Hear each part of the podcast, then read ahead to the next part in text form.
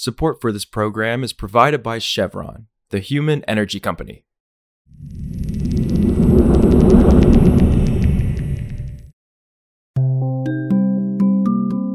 This is Politico Energy. I'm Josh Siegel.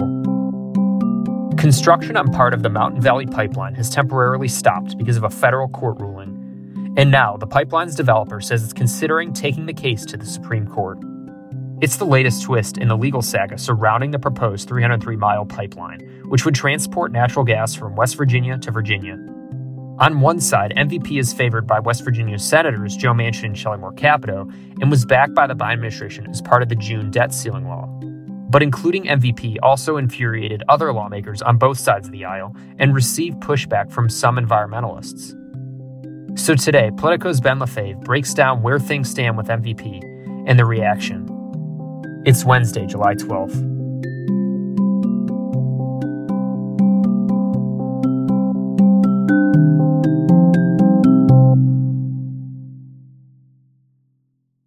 On Monday night, the Fourth Circuit Court of Appeals came out and said they ordered Equitrans, the company that's kind of building the Mountain Valley Pipeline, that they had to refrain from starting construction of the pipeline in a three mile stretch of the Jefferson National Forest while the court kind of considered environmental groups' case against the pipeline. Mountain Valley Pipeline, they were just about to start building that stretch of it. And this kind of came as a surprise. The Senate had passed in its debt ceiling legislation you know, earlier this year language that said that the executive branch, like the Interior Department and other executive branch agencies, had to like basically green light Mountain Valley Pipeline and kind of stop holding up any permits that that might need. So this this court ruling kind of came out of nowhere and said, you know what, never mind that. We're still going to hear this case. Everybody, you know, put down their tools on this. Right, and they haven't ruled on the merits, right? Correct. This is just a stay until they do. Okay. Mm-hmm. And in response, you know, the company developing the pipeline said on Tuesday that it would consider going to the Supreme Court to just challenge the stay. So what are they arguing there?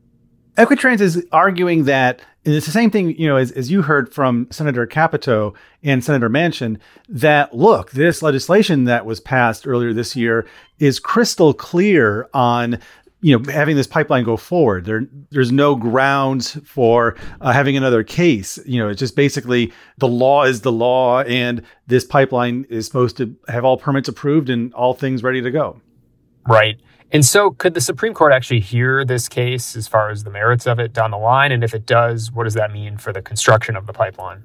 The Supreme Court could hear the case. I mean, that's kind of like the big if, right? The Supreme Court you know, earlier this year did have a ruling that actually went against Mountain Valley Pipeline. So if the Supreme Court hears something on this, it would be two times that this pipeline goes before, you know, that hollowed body. Mountain Valley had been hoping to build this pipeline or, you know, have it, have it finished by the end of the year. And now they're saying this could push, you know, even further or this could delay even further the building of the pipeline. Wow. And so how are supporters and opponents of the debt ceiling provision greenlighting this project reacting to this ruling that, as you said, was surprising? They're obviously they're kind of you know thankful this is happening. They're glad this is happening. It's been interesting because you know as we mentioned, there's this real question of whether Congress has the power to basically tell the executive branch stop what you're doing on this one specific project this one special and this one Congress dictates will get built no matter what other kind of case law or what kind of, what other you know regulations are normally surrounding this kind of infrastructure project.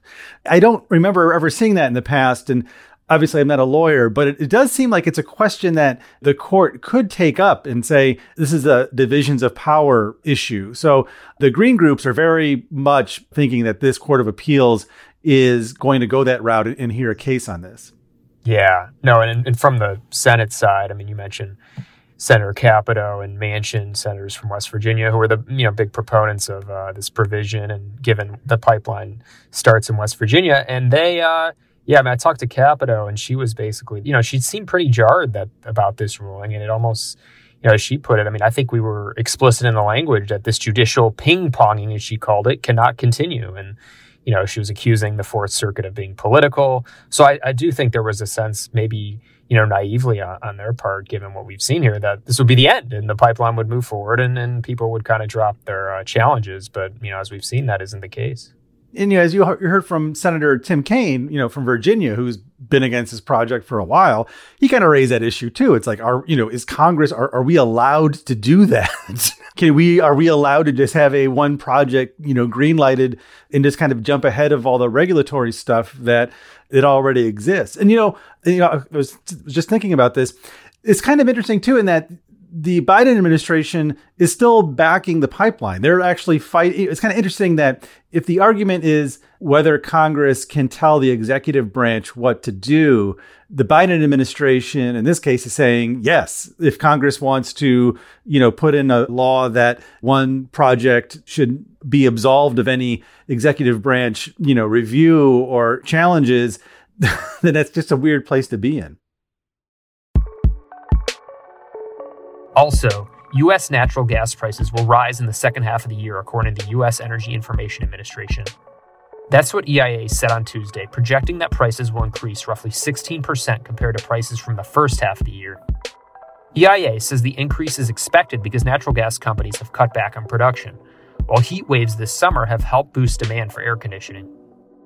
EIA also said that upward pressure on natural gas prices is likely to continue next year as LNG exports are expected to grow 10% in 2024, with two new export terminals expected to start up. For more news on energy and the environment, subscribe to our free newsletter at politico.com slash power switch and subscribe to Politico Pro to read our morning energy newsletter. Some of the music in today's show was composed by the mysterious Breakmaster Cylinder. I'm Josh Siegel, and we'll see you back tomorrow.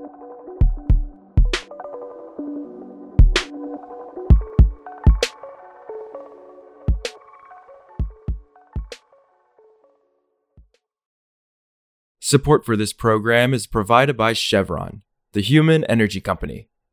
Chevron is developing renewable diesel made with bio feedstock that can help reduce the life cycle carbon emissions of heavy duty transport fuels today. Learn more at chevron.com.